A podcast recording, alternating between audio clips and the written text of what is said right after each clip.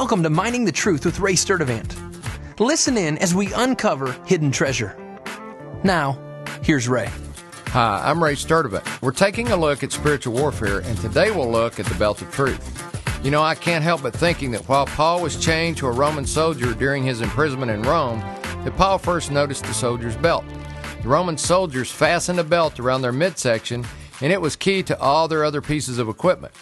Not only did some of their equipment hang from this belt, but they would also tuck their tunics up in the belt so that they could move more freely without being tripped up on the garment. Without the belt, the Roman soldier could not fight effectively. The same is true of us in reference to the belt of truth and its function. Ephesians 6:14 says, "Stand firm, having girded your loins with truth."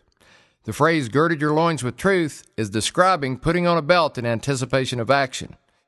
It could be similar to our modern day idiom of brace yourself. The reason the belt of truth is first on the list is because it's a foundational piece of equipment that has to be worn.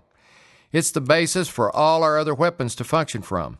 Without the truth of God, we can't take on the spiritual realm, which is full of lies. It gives us spiritual mobility and it keeps us from being tripped up. It makes us more agile. And as we'll see, our sword of the Spirit hangs on the belt of truth. Our enemy is the opposite of truth, and he obviously opposes it. In John 8:44, Jesus was speaking to the Pharisees and he says, "You are of your father the devil, and you want to do the desires of your father. He was a murderer from the beginning, and he does not stand in the truth because there is no truth in him. Whenever he speaks a lie, he speaks from his own nature, for he's a liar and the father of lies. God is truth. When we orient our lives to the truth of God, we start to stabilize and the chains of Satan will fall off. John 8:32 And you will know the truth and the truth will make you free. Truth is simply God's view on a matter. God wants the truth to dwell in our innermost being because it's from there that our intentions flow into actions. Psalm 51:6 says, Behold, you desire truth in the innermost being, and in the hidden part you will make me know wisdom. We just have to remember that truth is not on trial, Satan is. Truth is the standard to which all things must be measured against and conformed to, because truth and truth alone is reality. Truth stands apart from our thoughts, feelings, and will. Whether we at any given moment think it, feel it, or decide to act on it or not, truth is still truth.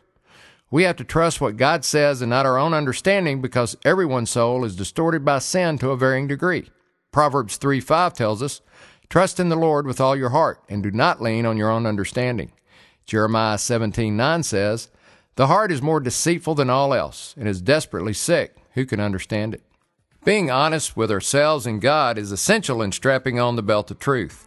God doesn't play games of pretense, but He does provide mercy for the humble, honest sinner.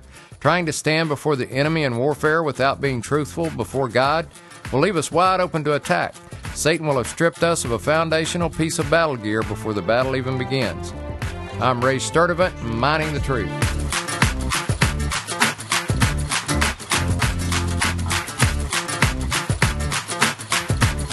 Thanks for listening to Mining the Truth with Ray Sturdivant. If you have questions or comments about the show, visit us online at miningthetruth.com. Thanks again for listening and join us tomorrow as we continue to uncover hidden treasure.